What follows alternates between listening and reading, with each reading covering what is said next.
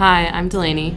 Hi, I'm Sam, and this is our podcast, You're a Psychopath: Debunking Inaccurate Media Portrayals of Psychopathy.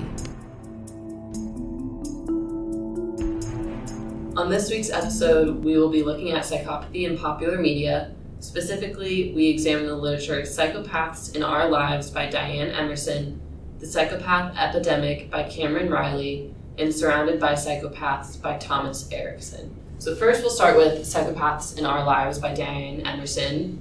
And originally she created the, apparently, I don't know actually how true this is, but she says she created the first online support forum for victims of psychopaths. But her book, she wrote a book interviewing three psychopaths, basically asking them questions to figure out why they do the things they do. And this book has a foreword by two PhD people that are pretty well known in the forensic psychology field. But here's a little snippet of what it has to say. Perhaps no area of scientific study so naturally calls upon non-scientists to grapple with its most basic questions as does the field of personality psychology. From the moment we wake up to the time we go to sleep, we are typically inundated with stories of other people's behavior, whether it be loving, destructive, or anywhere in between. We learn what happened, who did what, and when they did it, and how others responded. We get the facts. But whether consciously or not, we all go beyond the information that we can so clearly see and hear. I, I, I already... I already foresee problems with yeah. this book. Non-scientists? How yeah, can and two PhD, two people with their PhD, how can you confidently say that the field of personality psychology so naturally calls upon non-scientists? Also, the idea. What does that even mean? The idea of personality psychology, that's not in any way related to like psychopathy. Yeah, yeah, it's yeah. not like a. It's not a personality trait. No. Like it's. It's a diagnostic also so thing. Invalidating to actual... Yeah, actual scientists. Actual scientists who study personality psychology, completely diminishing to be like, yeah, like non-scientists can easily... Pretty analyze. Much this is for anyone. You don't need a degree. You don't need yeah. to know anything about it's it. You can do it. Personality, whatever. Yeah. Mm. Whatever freak that means. So after that, in her introduction, she prefaces by saying that she is not a psychiatrist nor an academic researcher. Which, no, she is not. And clearly she is not, which I don't know what, I don't know what made her think, let me write a book about a literal diagnostic, you know, illness or whatever. I don't know how she was able to write a book. Delaney's going to talk about, Delaney's going to talk about one of her podcast episodes later. If you find this woman's podcast Please and you don't. listen to, like, one of the later episodes, like the most recent ones, it is propaganda. she's, it's ridiculous. It makes no sense. You know, like, Sarah Palin, when she was interviewed during the election, when she was V P candidate, and she would say things and nothing went together. Nothing like, that is sense. This woman. It is borderline it's, propaganda, something you would come across for the alt-right pipeline. Like, yeah, this is it's, how you get started. It's she's a mess. She's talking about how QAnon people want to, you know... Use her as a platform. Yeah. Um, and she's like, no, I would never do that. It's like, oh, lady, you literally make no sense. That's why they want to use you. It sounds like some single woman, like late fifties, early sixties, in her garage just talking about whatever. Conspiracy theory. Yeah, actually. Pretty much. Full of just transphobic and just, like, really bad remarks. Yeah. I would not recommend listening or reading her book, but that's beside the point. We're here to dissect it for you, so you don't have to. Yes. Anyway, after she prefaces by saying that she's not a psychiatrist nor an academic researcher, she says she offers a new perspective on diagnosed and self-identified psychopaths, which you can't, you can't self-identify yeah, yourself as that. a psychopath. But basically, she interviews three psychopaths, and she calls them Fred, Steve, and Bill. So in one of her chapters titled Nature, Nurture, she asks, the experts argue over whether the term psychopath or sociopath is best suited. She says, I think most people feel like a sociopath is not going to hang out in alleys with a butcher knife, and they relate the term psychopath to serial killers like Ted Bundy. Is this how you see the terms? And she's asking, you know, three psychopaths or three so-called psychopaths this question. Even even the language of like this, because I'm assuming this was just taken out of the book, right? Absolutely, yeah. It, it's not...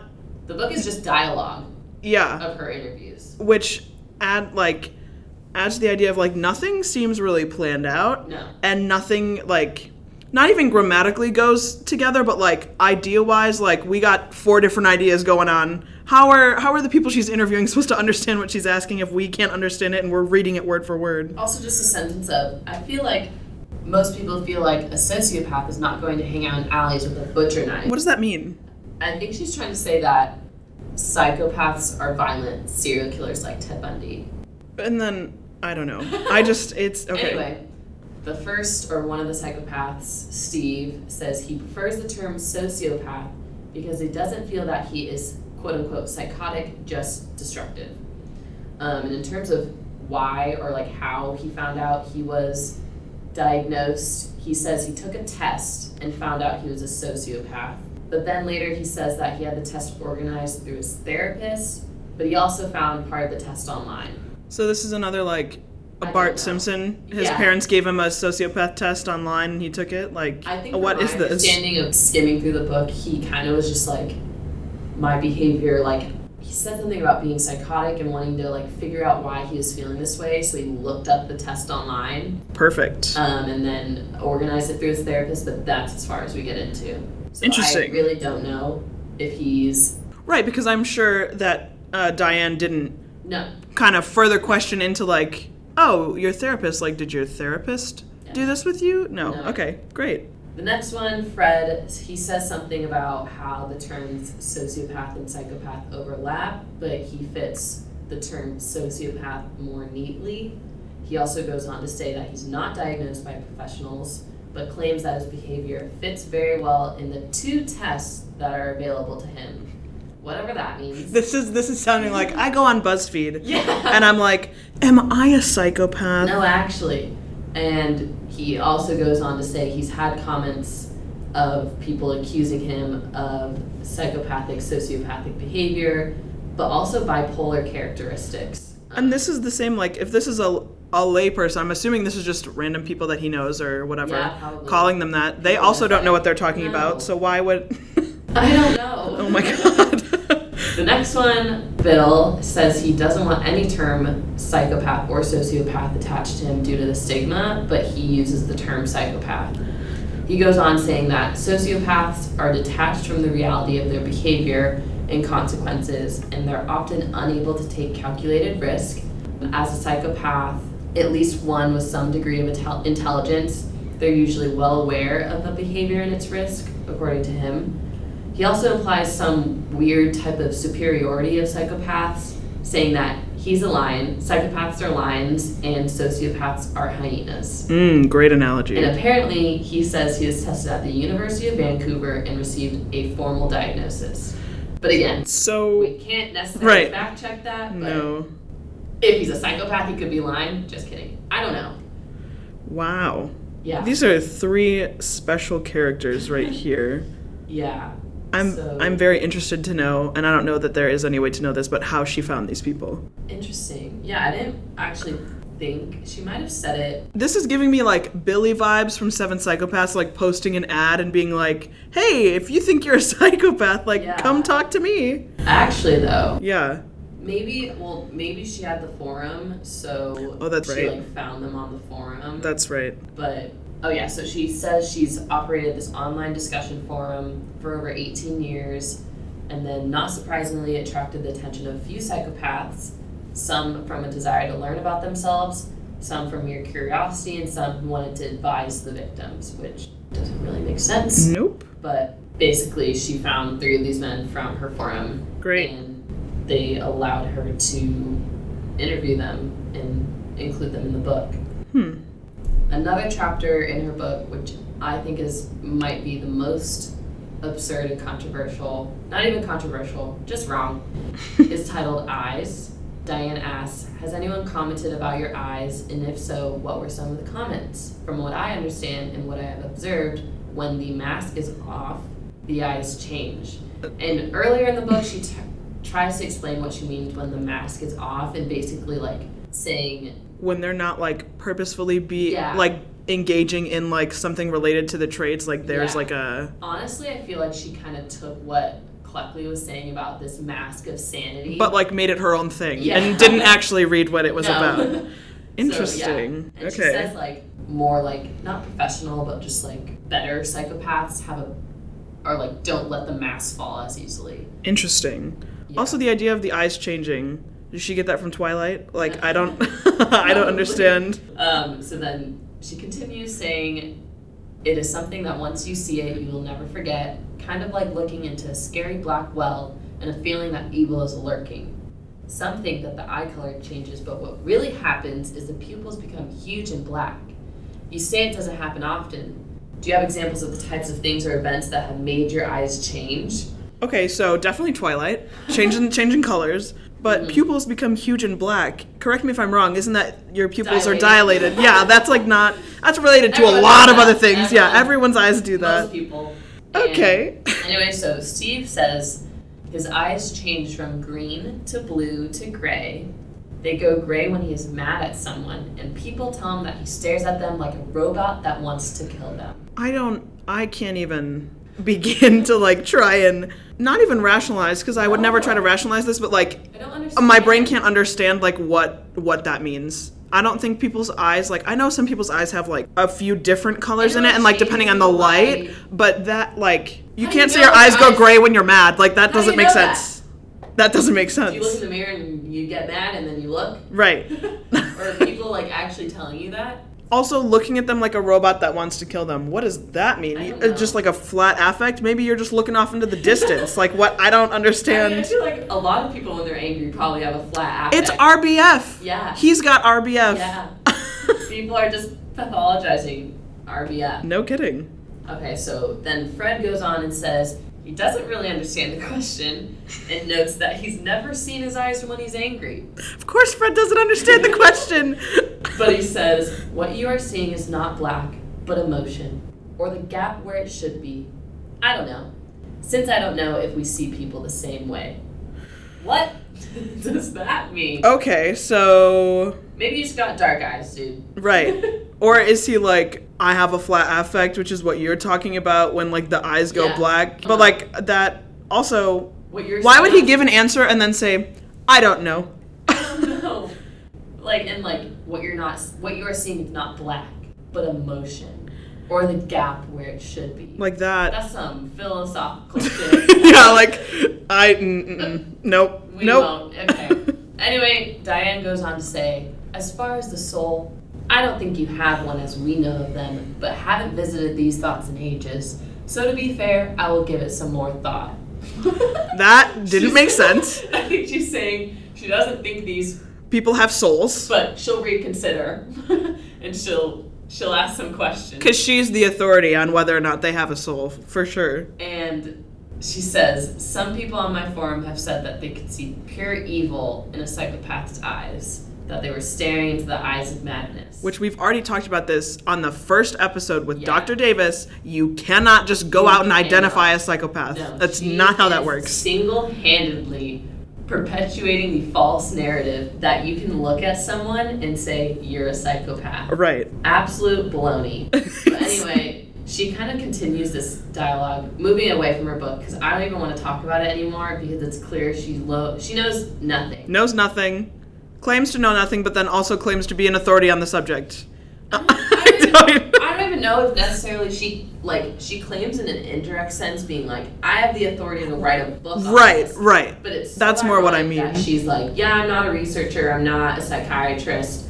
This is just my own opinion. Proof I, that anyone can write a book. Uh, anyone, anyone can write a book and get it published. Maybe we should write a book. We're already doing a podcast. Yeah, right. Exactly. But no, I, I wonder if she like feel like she had some bad experience with a psychopath and it kind of led her on this spiral. Yeah, of, like, because if she's like, I'm trying to help the victims, like yeah. maybe she thought and she I was totally a victim of a psychopath. I don't know. In that sense of like support groups. Yeah. But this is like like this is well, dangerous. This, this is, is dangerous. dangerous. This is so dangerous. Like you're you're convincing people about these false things about psychopaths, and you're just giving them a platform. Granted, they can do this anywhere, but you're single-handedly giving them a platform to actively disseminate false information and try and find solace in just absolute lies. Yeah. But I digress. Anyway, she eventually created a podcast to replace the forum. I think the last time I checked the forum, the most recent post was twenty seventeen, which is still pretty recent, but this seemed to be more active. The forum seemed to be more active in the early two thousands, late two thousands. But anyway, I looked through some of her episodes, and there's one that really struck me, and it was titled, it was her eighty-fourth episode, and as of recently we learned there's almost two hundred episodes now. Her eighty-fourth episode is titled, Psychopaths' Eyes, Evil Behind the Mask.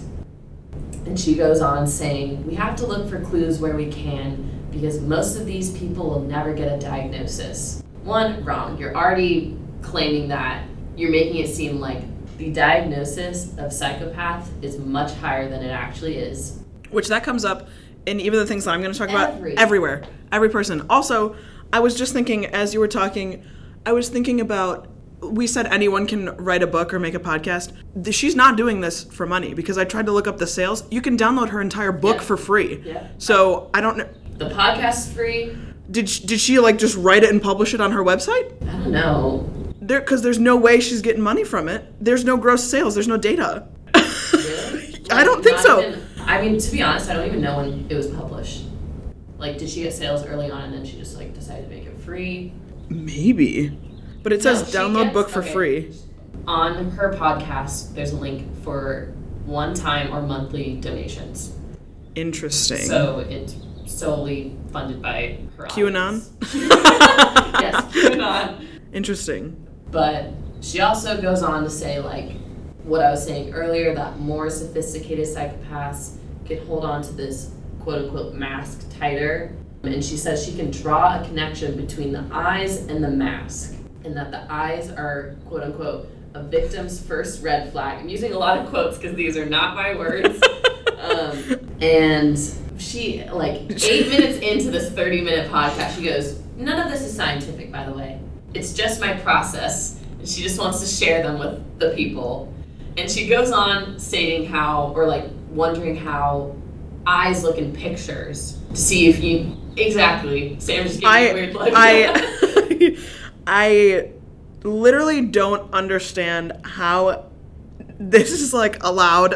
I know. I totally that, get like, freedom of speech, but this is just, This like, is too so much. Dumb. This is too much. So and the dumb. fact that, like, people I'm sure there are people it. supporting her and listening. Yeah. Like, yeah, she had, like, a four out of five star review on Oh, on my God. Granted, there were some, like, very, like, Dan, you need to go get help. Yeah, like, lots of negative comments. Yeah, other people were like, oh, so insightful. And granted, I think if you look at our podcast now, like we were saying earlier, it is complete baloney and B S. Yeah, it's... She is just spewing conspiracy theories and left it's, and right. It's like, it's a tangent every two yes. seconds. Like, there, nothing is connected. No There's no... No script, no outline, nothing. One, we listened to, like, how many, almost twenty minutes of one of these episodes doesn't talk about psychopathy no. or psychopaths. And guess what it's titled? Does the U N serve donuts or cookies? Did it talk about Did that either? Talk no. About that either. Oh man, it, I mean, you guys can like try and listen to it. You, we got so maybe two minutes in and wanted to turn it off because yeah. it was so bad. Yeah. So she is, again, like Sam was saying, how did she get a book published? How does she have? How does she still have a podcast? And I think this is one of the things that we'll go into in a, our like. one of the last episodes is in terms of like the macro consequences of all this stuff. And I think a big thing is like these big corporations like Apple and like media or sharing um, streaming services like Netflix contributing to the pe- perpetuation of such terribly false. Right. Like how the hell does she still have a platform? Right. And granted, like we just made a website and we put our podcast on there, which she can easily do. But I think it gets tricky when you have these big companies like Apple actively letting her. And like especially like you talked about like Netflix and other like media platforms, if they're creating content that's also like perpetuating this idea mm-hmm. for people like her, that's gonna yeah perpetuate but reinforce. also like yeah reinforce the idea that she's right. Yeah. When she, yeah. none of it and is like, right. Obviously it's not as black and white of like just don't let her have a platform. Right, They don't right. really have the capacity to do that. Correct. Um, but it's just very interesting, and I think coming up in the digital age, we don't know how to control, like, false information. Like, it spreads like wildfire. Oh, yeah. There's no way to control it. And yeah. that's why there's so many issues with, like, is this true, is this not true? Mm-hmm. it, it's hard to like fact check everything that's out there, because yep. you you can't. There's too no. much information. No. There's so much information readily available, whether it's right or wrong. And people like this can have a platform. Right, people like Dianne. Oh my God. That's basically all we'll get into about Dianne's book and podcast. We'll maybe link the book. I don't. Or the I don't know that we want to. Maybe just the either. website. You can explore it if you'd like. Yeah, because it is quite interesting. But obviously, take everything with the tiniest grain of salt. Right, maybe and not even a no salt, because she has no credentials. She is spewing absolute baloney. Probably in her garage recording yeah. this podcast. You might think we're over-exaggerating, but if no. you go and look and listen, it's you'll so understand why it's we're, so like, not freaking out, but this is horrid. Horrible. Horrid. The first book that I'm going to be talking about is by another problematic character, maybe not as problematic as Dianne, but his name is Cameron Reilly, and he wrote The Psychopath Epidemic. He is a marketing strategist. He's from Australia. He has no degree in psychology. He doesn't have a P H D. So similar to Dianne, I guess, there's no there's no credentials linked mm-hmm. to the topic yeah. that he that. wrote an entire book on. Also, this book is categorized as nonfiction and as self-help, which you'll understand in a little bit why that makes absolutely no sense. On his author's website, so if you go to his website, he has a pop-up that shows up when you first click on the page that's called Cameron Reilly's Psychopath Hunters. And it reads, not not in full text, but just, just the first stupid half of this. It says, if you want to receive updates on my efforts to put together a global force of psychopath hunters, please sign up to this newsletter. As if, one, you can hunt psychopaths and there are people to be hunted. So and then, two, you really under understand and believe that this guy like knows anything about what he's talking about. He, it, it, I, Psychopath hunter. Psychopath hunters. That's so global force. Disgusting. Like, what does what does that mean? I don't know. It's it's giving me Dianne vibes. And then he also has a psychopaths poll on his website that shows up on the right hand of the page when you're on like the main page, or if you click on um, the book to read the description, it's underneath, and it says, "Do you know a psychopath in power? I want to know how many of you think you know one, or, better still, work for one." And the options are, yes, I know a person I suspect is a psychopath.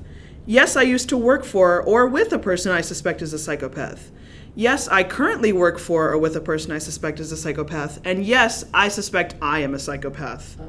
So he's already creating a narrative that psychopaths are, one, easy to spot and track down, and is also encouraging people to self-diagnose themselves with his little poll on his website. Yeah. Or just, like, pathologizing other people's behavior. A- absolutely. And, oh my God, that's just so insane. Like, people, it's, there are diagnostic tools needed to diagnose. And you need a P H D to yeah. purchase the tool. You need training. You need training to use oh my it.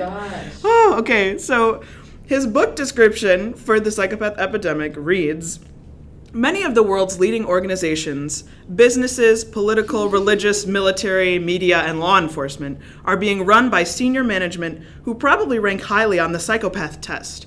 Not a test. No. That's already wrong. Psychopaths aren't all serial killers. You know, give him props for that. He said psychopaths aren't all serial killers. Nice. Good for you, sir.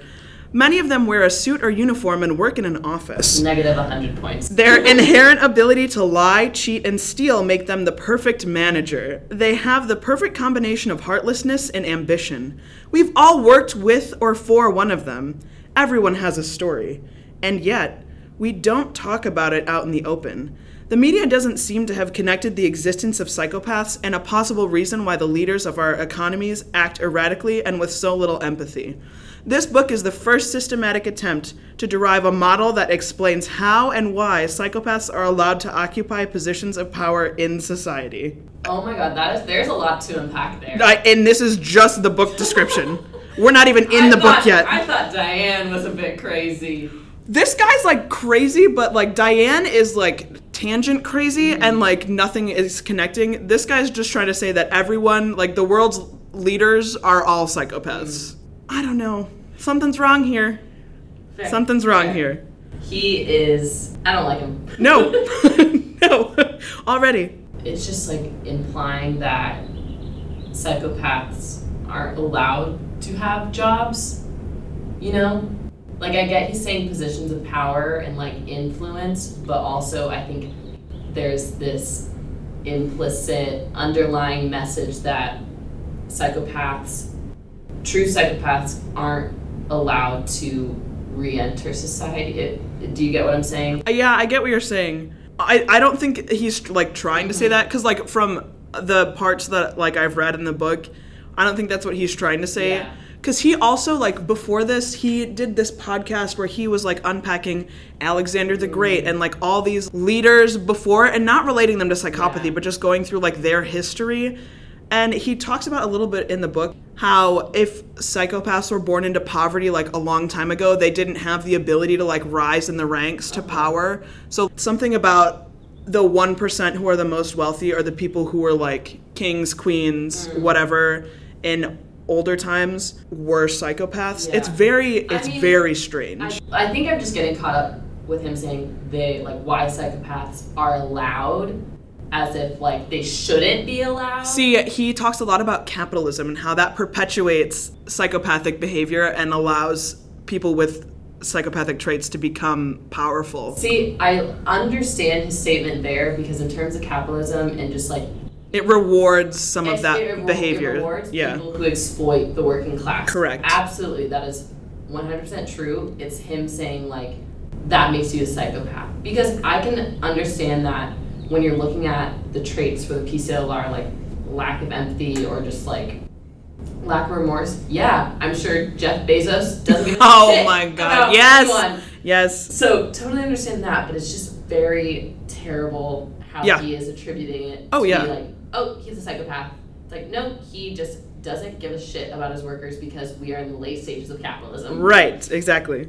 So in his preface and introduction of the book, though his description says that psychopaths aren't all serial killers, he implies in his preface to the book that psychopaths are, and I quote, sexually harassing people, polluting the environment, lining in their pockets at the expense of their employees and customers, raping children, and covering up crimes. Okay. And then continues to say, they are normal people who have gone astray for reasons unknown. Oh my God. And then says, the world is in a mess because we have allowed too many psychopaths to rise to positions of power. No. Right, right. Just, exactly. Like, he's like so close to like this class consciousness of understanding how terrible capitalism is and how it's rewarding, as you're saying, rewarding people who are exploiting all their employees. Right. And don't care about the environment, and it's just he's just critiquing the wrong thing. Right, right. And and then he continues to go on and say that psychopaths are people suffering from antisocial personality disorder,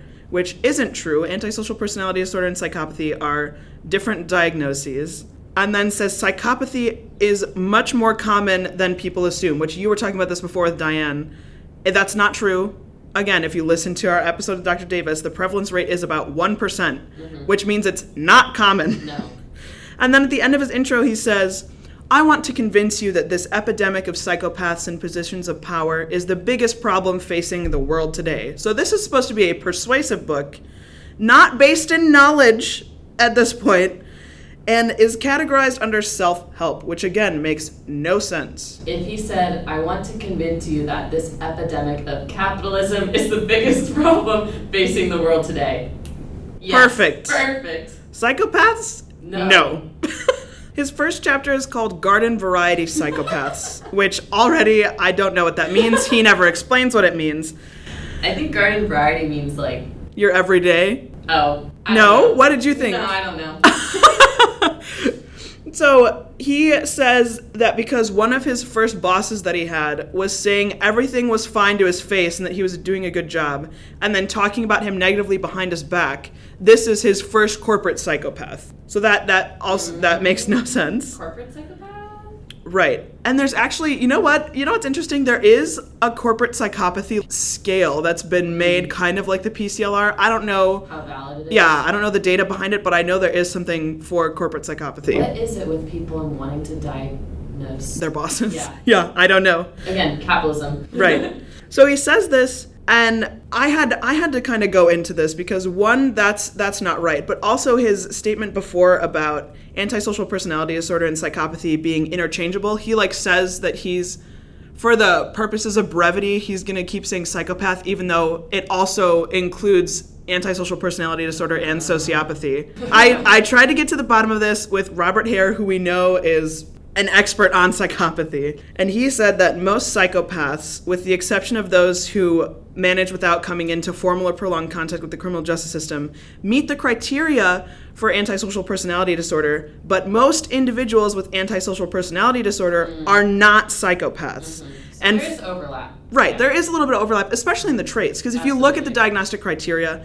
and even in the D S M five, it still says, like, in in the criteria for antisocial personality disorder, it still, like, says the word, like, psychopathy, mm-hmm. which is a problem that Hare goes into in this article, and we'll link the article if you want to look into it. But he continues to say that things become even more problematic when we consider that in the D S M four, so when he published this article, the D S M four was the most recent manual, the text description of antisocial personality disorder, which also says it's known as psychopathy, contains many references to traditional features of psychopathy. But in many respects, that text account is incongruent with the formal diagnostic criteria. So he's saying, yes, there is some overlap between the two, but they're not synonymous. They're yeah. not the same, because yeah. the formal diagnostic criteria for psychopathy has been tested, and the P C L R has been, like, used to define that. There is no definition for antisocial personality disorder, and there's not a lot of, like, recommendations for people who are trying to diagnose that. There's not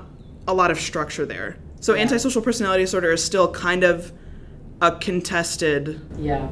I also feel like lay people are just, like... I mean, and granted, like, we are humans and we want to find answers to things, but I think people forget that these diagnoses are very difficult to, like... Correct. A lot of the criteria overlaps, and as humans who are complex beings, it's not as easy to be like, check, check, check, you have all these, therefore you have this diagnosis. Exactly. It is so much more than that. That's why you have to go through... Rigorous evalu- processes. Rigorous yeah. evaluations with yeah. probably multiple... Um, providers to see if, like, everything that they say, like, matches into, and they can agree that this is the diagnosis you should have. Right. And he even has a little, like, subheader that says the difference between psychopathy and sociopathy, and he gives three different distinctions from three different people, and they all contradict one another. Mm. The first one is from Doctor Xanth Mallet, and he said that they have a lot in common, psychopathy and sociopathy.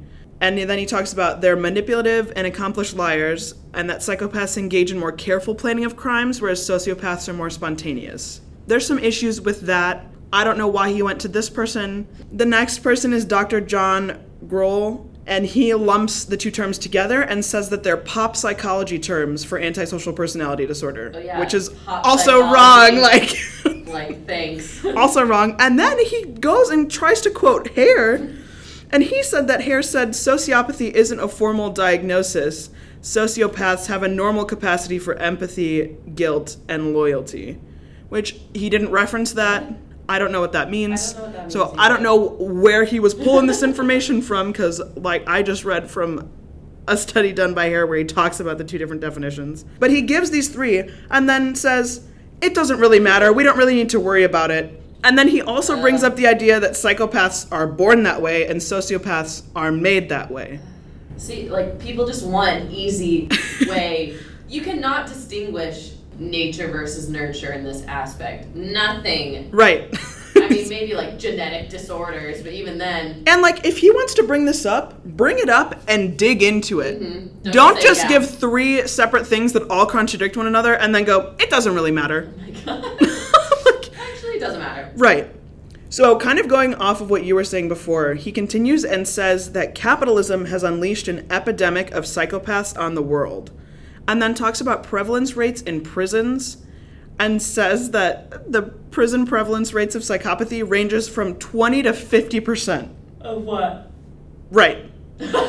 That's just what he says. Like, like people diagnosed with psychopathy in prisons, it's twenty to fifty percent. That's a huge range. That is a huge range. Also wrong. Wrong. It's, at least in the U S, it's around twenty-four percent for male inmates. It's okay. not... Yeah. And I don't he, know where he got that number. He made it up. There's yeah. no reference. There's no reference.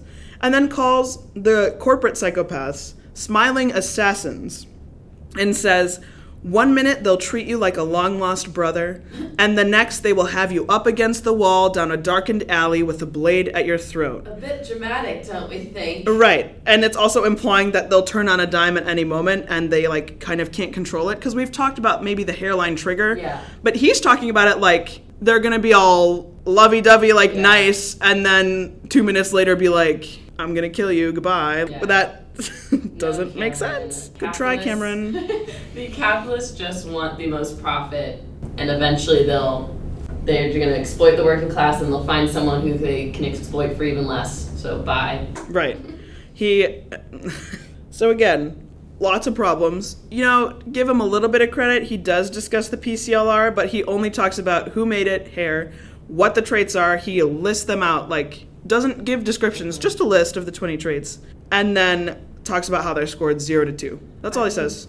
Even in Diane's book, she, like, in her intro, like, she talks about the conceptualization. She has, like, five references of Hare in her book, and, like, Pinnell and Cleckley. Yeah. And I'm just like, how did you get it so wrong? How did you read all of that? Well, and it seems like you, you're like, yeah, like, Hare, did, Hare is the most common conceptualization of psychopathy. And then completely mess up so bad. Right. I mean, I'm just going to go with she didn't really read it. Probably not. Maybe maybe read the abstract. I'm like, you have a forward from two forensic... P H Ds! Psych- P H Ds, oh. Forensic psychologists, who are like, yeah, like, oh my god. Anyway, we'll we'll get into that stuff later, but... And then Cameron also created a podcast based on this book. This book came out in twenty twenty, mind you, so this was only last year. This came out last year. And he created a podcast based on the book with the same title, and it had four episodes, but has since been removed from almost every platform, or at least is unavailable to listen to on any podcasting platforms. Like, you can find it on Apple Podcasts. It won't play. We need to do that to Diane's podcast. Yeah, we need to get Diane's podcast blocked. As is obvious, Cameron Reilly doesn't know what he's talking it's about. Not, yeah. Again, we've looked at two people who have no credentials to their name. And just absolutely spewing baloney about psychopathy. Anyone can write Anyone a book. Anyone can write a book. Going in to this next one, I don't want to slander this man as much as the other people, but he's also not, he doesn't have a degree in psychology. He's not an expert on the topic, but his name is Thomas Erikson, and he wrote the book Surrounded by Psychopaths. And he has this whole series of, like, Surrounded by blank. Mm. It's interesting. I, just, I feel like... all of our the people we've looked at just treat psychopathy as a buzz, buzzword. They're like, yeah, what'll what'll get me the most, uh, most sales? And it's because absolutely like, because the topic is so nuanced, and because lay people have already have such a like twisted understanding of what psychopathy is. They want to learn more about it. Absolutely, it's yeah. so easy to be like, do you want to figure out who's a psychopath in your life? Right. And, like, they'll just eat that shit up. Yeah. So Thomas Erikson is from Sweden, and he's a lecturer on topics of communication, and I quote, the challenge of achieving each other effectively. So when I looked more into that, I think he's a lecturer, and he meets with a lot of corporate people or organizations and tries to get them to understand how to better communicate with each other and understand their own, maybe like, a being. Language barrier, and maybe in terms, like, if he was, like, English wasn't his first language, in terms of achieving each other effectively. Yeah, possibly. Yeah. So in, in all of his books, he uses the D I S C model of behavior to highlight different behavioral patterns. D I S C stands for dominance, influence, steadiness, and conscientiousness. And there's this chart that shows if you're dominant and influential, you're kind of action-oriented. If you're influential and steady, you're people-oriented. If you're steady and conscientious, you're kind of balance-oriented. You're just kind of going with the flow, looking for the best outcome for all. And then if you're dominant and conscientious, you're more task-oriented. Yeah. But he says in part of his, like, preface that this isn't necessarily something he's going to be using in this book, because he claims that psychopaths can't fit in with this model. He claims that psychopaths can't fit into this model? Correct. Which is why he doesn't want to talk about it. He, like, why? Brings it up and then says, you can learn about it more in my other books, but oh, for the purposes blood. Of this, like, psychopaths don't fit into any of these. I don't get that. Like, like the D I S C model is very, like, it's an interesting model, and for, like, a team bonding activity for my volleyball team. We actually like did it together, and like I learned that I think I'm high in conscientiousness, um, and I think I was like S and C. It was pretty interesting, but I I don't see how you can say that psychopaths can't fit into it because like, it's, it's like personality behavior. and behavioral, right? It's, it's like not a combo. It's supposed to be personality, really. I think some of the questions were like, in stressful situations, you do this, or like oh, you're okay. more this. Yeah. And it, it, it, it wasn't, and I think they prefaced like, don't think of your personality or what you want to do. What you want to say, kind of yeah, just like, like your first instinct. What would you normally do in this situation? It's supposed to be behavioral. And as we know from the P C L R, like half it are, is behavioral. Right, traits, right, correct. But I'm a bit confused why he's like, they don't fit into it. Yep. They don't have behavior. They don't do anything. Well, let's get into the description. Yeah, yeah, yeah. His description for his book reads, "The book reveals how a psychopath will use your weaknesses to exploit you as much as possible.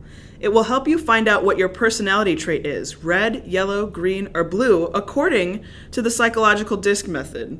You will be able to see through and stand up against the psychopath's advanced manipulation by becoming aware of how you work. What is perfectly clear is that some people have a personality that is exceptionally manipulative. They can convince anyone about anything. They enjoy controlling others, and they will not think twice about having to tell a lie or bend the truth in order to get what they want. Of course, everyone with psychopathic traits are naturally not psychopaths, and all psychopaths are not stark mad serial killers. Most of them actually live right among us. Unfortunately, it has been revealed that there's a large number of them than what we might have first thought, which means you're more likely to have met a few of them in your neighborhood or at work or even within your family. It's time to once and for all find out how they exploit you before it's too late." So this is Don't also a book that's supposed to like tell you who psychopaths are, how to identify them, and then talk about how you protect yourself from them. Again, it's just this buzzword for people to sell. It really is. You like so-called self-help and just false information. Ugh. So in his intro, and I think this is kind of, in the intro, I think this is kind of going to get to what you were saying mm-hmm. about why he said, because in his description, he's talking about it's going to help you find out what your personality trait is using the four colors.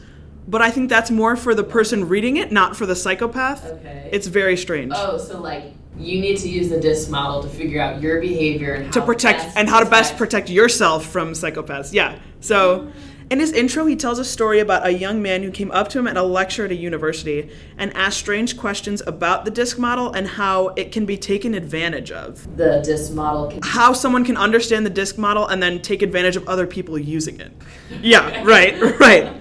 So this, this young man wasn't getting anywhere with his questions because Erikson was like, one, not really knowing how to answer it, and also being a little concerned about why you would want to take advantage of someone using it. The young man, like, walks away, but instead of, like, leaving the lecture hall, he just kind of stood off to the side and watched Erikson pack up his things and leave. So that kind of creeped him out. So he tells this little story, and then kind of goes more into the actual intro for his book and says, "To put it plainly, they are predators in human form." That's how he describes psychopaths.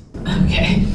And then says, "The whole idea of this book is to, quote, show you how to recognize a master manipulator and to protect yourself should you come across one." And then he goes back into this story.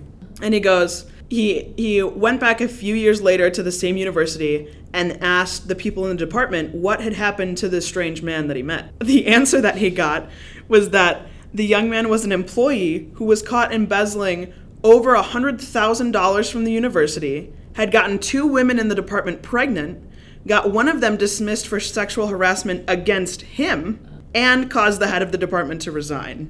So what do we think this says about his understanding of psychopathy? I don't know. You tell me. I'm just immediately going to go with, I don't one hundred percent know that this story is true. Yeah. It's it's kind of like...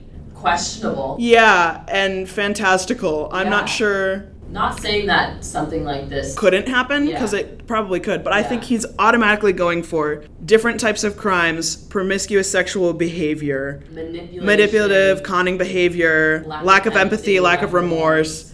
He's trying, I feel like he looked up the P C L R, found all these traits, and tried to get a story to connect all of it. Yeah, right, yeah. right. So he continues to say, They take what they want from you, using any means whatsoever. The consequences don't matter. They seduce and deceive. They lie and manipulate. They are thieves and parasites. They get energy from destroying other people. That is their primary fuel. This is what he says about psychopaths. And then also tries to tell us that he doesn't think psychopaths are violent serial killers. I don't... Like, again, I feel like you're right. He really just looked at the P C L R and he's like, oh, they lie, pathological hygiene. Let me, let me put that in there. Right, that's like... like... Let me put that in there. Oh, parasitical lifestyle? Let me say they're parasites. Right. And then again, like both other books that we talked about, brings up prevalence rates to try and emphasize the idea that there are way more psychopaths in the world than we think there are. It's fear-mongering. The prevalence rate is one percent. It is that is fear-mongering. Oh, it's ridiculous. And his book is weird because it's not broken up into chapters. Mm-hmm. It's just like subheading after subheading. He gives his own, it's called An Example of Psychopathy. And he tells the story, and I'm not going to lie, when I was first reading this, he's a good writer. I got hooked in. I was I was eating this shit up. Like, I was fully invested and then realized, wait a minute. wait this is, a this minute. This isn't it. This isn't it. So he tells a story about a young woman who came up to him at a book signing because he used to write thriller novels. Oh, how convenient. Right, exactly. And she asked if he could give her advice on her own writing. And he apparently, like, when he was writing thriller novels, would get that kind of thing a lot. Yeah. And would, like, kind of give, like, a generic response and then give, like, one email response, but then, like, stop corresponding. But she started to repeatedly email him when he wasn't responding. And the more he didn't respond, the more aggressive her emails got. And then his partner received an email from the same woman, but she changed her name. Mm. And the woman said that they were in a relationship and were going to get married. Mm-hmm. This is starting to sound like a Lifetime movie. Mm-hmm.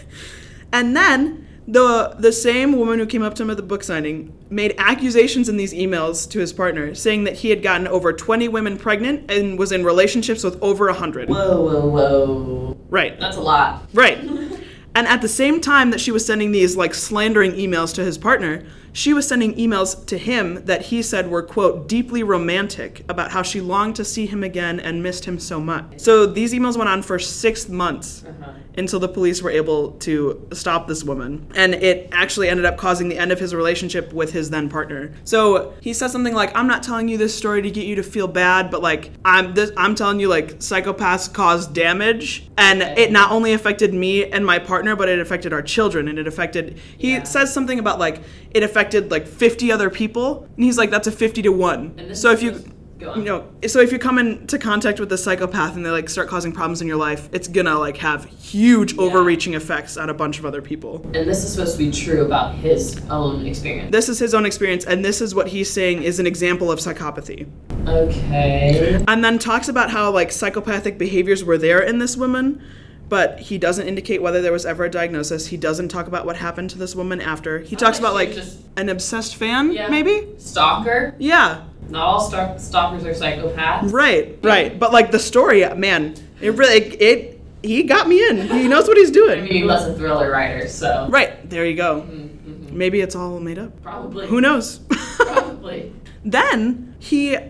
I don't know why he automatically, after the story, goes right into uh, Hitler. So it's just like, you said there's subheadings. The subheading's not Hitler. Oh, okay. It's like... I'm thinking, like, my experience, Hitler. Yeah, it, it's something like, I'm not, I'm not entirely certain what the subheading was, but the whole premise of the next subheading was about Hitler and something called the P P I R, which is the Psychopathic Personality Inventory Revised. And he talks about... What was the first one? Like, this is the revised one. Right. So the P P I R evaluates eight different personality traits, and they are Machiavellian egocentricity, social influence, cold-heartedness, carefree disorganization, fearlessness, blame externalization, rebellious nonconformity, and stress immunity. And he he says something like, if I were to tell you Hitler was a psychopath, you wouldn't disagree. Like, you'd be like, oh, yeah. Which, I you know, listen, I'm not here for diagnosing other people, but... yeah. Yeah. Yeah, yeah, yeah. Anyway, He says that Hitler scored highly, but not as high as others like Saddam Hussein. Who gave this test? Uh, to that's what I'm saying. This test isn't really recognized as anything that's indicative of psychopathy. It's a personality inventory and has little to no scientific research or backing on its effectiveness. It says, I'm looking at it right now on some website where you can buy it for like details about it. And it says that it's a one hundred fifty-four item self-report measure. Of course it is. Of both global psychopathy and the component traits of psychopathy. And it said that rather than focusing exclusively on antisocial or criminal behaviors, the P P I R measures the continuum of psychopathic personality traits. So if anything, I feel like this... It does say it's standardized and validated for use with men and women in a community college sample, and that it also includes normative data for a male offender sample. But if anything, I feel like it can measure psychopathic traits. I'm I'm not too sure, or well, Sammy listed the, the traits. Yeah. But it is self-report, and I feel like this isn't used. You don't use this to diagnose someone with psychopathy. Right, absolutely. Which is more the issue of what I was saying when, like, it's not... it's. The it has like scientific research and backing to it, but it not to diagnose psychopathy. No. And then he mentions additional scorers, and he said people that scored high. He's only talking about U S presidents now. Don't know why. He says high scorers were Bill Clinton, J F K, Teddy Roosevelt, George W. Bush, Nixon, and L B J. And he talks about J F K and Bill Clinton because they were like really like charming and like okay. egotistical, blah, blah, blah. Again, I'm pretty sure just trying to attribute traits from yeah. the P C L R to these people. Also, very bad that like it's supposed to be a self-report, not let me look at right? the way these people right? are presenting themselves in the media. Let me look, let me not know anything about their personal lives and interactions and diagnose them. Correct. With something you can't even use to diagnose people with psychopathy. Right. He goes into his chapter one, which is called What Actually is a Psychopath? And to be fair, he uses Hare's conceptualization. Mm-hmm. So that's good. But then he says he's convinced that there are many psychopaths in high-ranking positions of governments of many countries. So again, this idea that psychopaths are running the world. The world and I, like, it just like, it's almost has it in the sense that to... commit war crimes and to exploit laborers, you have to be lacking remorse, lacking empathy and such, and like a, a smooth talker or whatever. Right. But it's just very wrong that he's being like, yep, they're a psychopath. Right. And he gives the admission that most psychopaths do not commit obvious crimes. What's an obvious crime? Doesn't explain. Person. Right. Like, I don't even know. People can like... Yeah, I guess you could light a building on fire and no one's there. So that's not obvious. I don't... It's very weird. Fair, Doesn't fair. describe what that is. And then proceeds to give a fill-in-the-blank checklist chart for Hare's twenty P C L R traits. Okay. So one page in the book is a chart. It lists all the traits, and then it has three columns, zero, one, and two, Stop. with little boxes for each trait no. that you can check off, and then... write down your scores and give a total score. Do people even know what like zero, one, two, like what the like criteria for like zero, one, and two actually are? Under zero, it says. Hold on, I'm pulling it up right now. Under zero. Oh no, pardon me. It doesn't even say zero, one, two. It says never plus zero points. Sometimes oh plus God. one point. Always Which, plus like, two points. He's not wrong in a sense. But, like, it's such a watered-down version of what actually goes into when you're scoring these things. And then, like, doesn't talk about factor one, factor two, doesn't talk about oh, prorating, God. unable to rate, and just has a total under each thing and then a grand total. So it's you can fill it in yourself. Oh, my God. It's such a disaster. And then gives an extensive definition of each of the traits after that. Like, full paragraph for each trait about what it is. Not completely accurate. Then he goes into the scoring, but says, you should be on your guard around a person with a score of fifteen to twenty points. Like, he, one, knows the people that are getting these scores and is, like, afraid of them or telling people you need to be afraid of them. But also, two, he thinks people just go and get tested yeah. for psychopathy. How, you, are you going to just be like, you scored a fifteen through twenty on the P C L R? I better be conscious of what P C L R, you're doing. The P P I R. No, this, he's talking about the P C L R. Because he, he talks about this after he gives you your self-diagnosing P C L R traits. What the hell? Exactly. Also, reminder, the cutoff to be diagnosed as a psychopath is thirty. Yep. So, like, I, I, I don't know if he's saying you should be on your guard around a person with a score of fifteen or twenty because they're almost a psychopath, or because, you know, they have these traits or characteristics, which, like... Yeah. Again, that's so dumb. He says, well-known psychopaths such as Charles Manson and certain serial killers usually score thirty-five to forty points. Uh-huh. Yeah, that's what it takes to be diagnosed. And then he says, you should be on your guard around a person with a score of fifteen to twenty points. Such a person does not have good intentions. If you that's should meet somebody who scores thirty points or more, then you should definitely think about your situation and do so damn quickly. What it, what it would you mean? Are facing a really serious problem, and in the worst case, the psychopath is somebody who is far too close to you. I'm sure everyone's going to be going around putting their scores through the P C L R in their fucking dating profiles. Like, how yeah. are you supposed to... Well, because you can fill it out yourself in his book, so you'll know what your score is. But, like, he's like, if you meet someone with this score, how is that bringing... How it, is it that makes no sense. Conversation? That's what I'm saying. What do you score on the P C L R? Psychopath checklist revised. All right.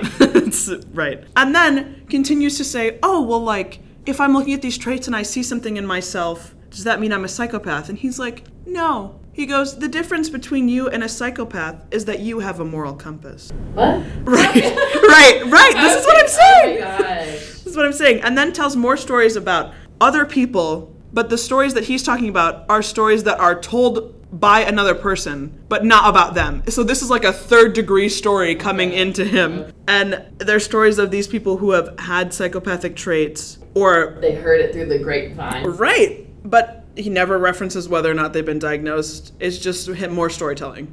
And then he goes into his next chapter called Protecting Yourself. Diane's looking like an angel right now. Yeah. Yeah, I was wrong earlier. I thought Diane was the worst. These two guys are getting up there. And he says the three things you need to do to protect yourself are, one, increase your self-awareness. Two, so vague. Learn how to recognize psychopathic behavior. Implying that you're going to start pathologizing yeah. every little thing like, that people do. Stop saying psychopathic behavior. Like, you could say, like, negative or, like, toxic traits in the sense of, like, oh, this person doesn't give a shit about you. Like, there's lack of empathy there. Like, oh, this person is always lying to you. That's one thing. That's, like, problematic behavior, but you don't need to pathologize no. it. And say that's right. psychopathic. Exactly. No. And then... Third, this one's my favorite.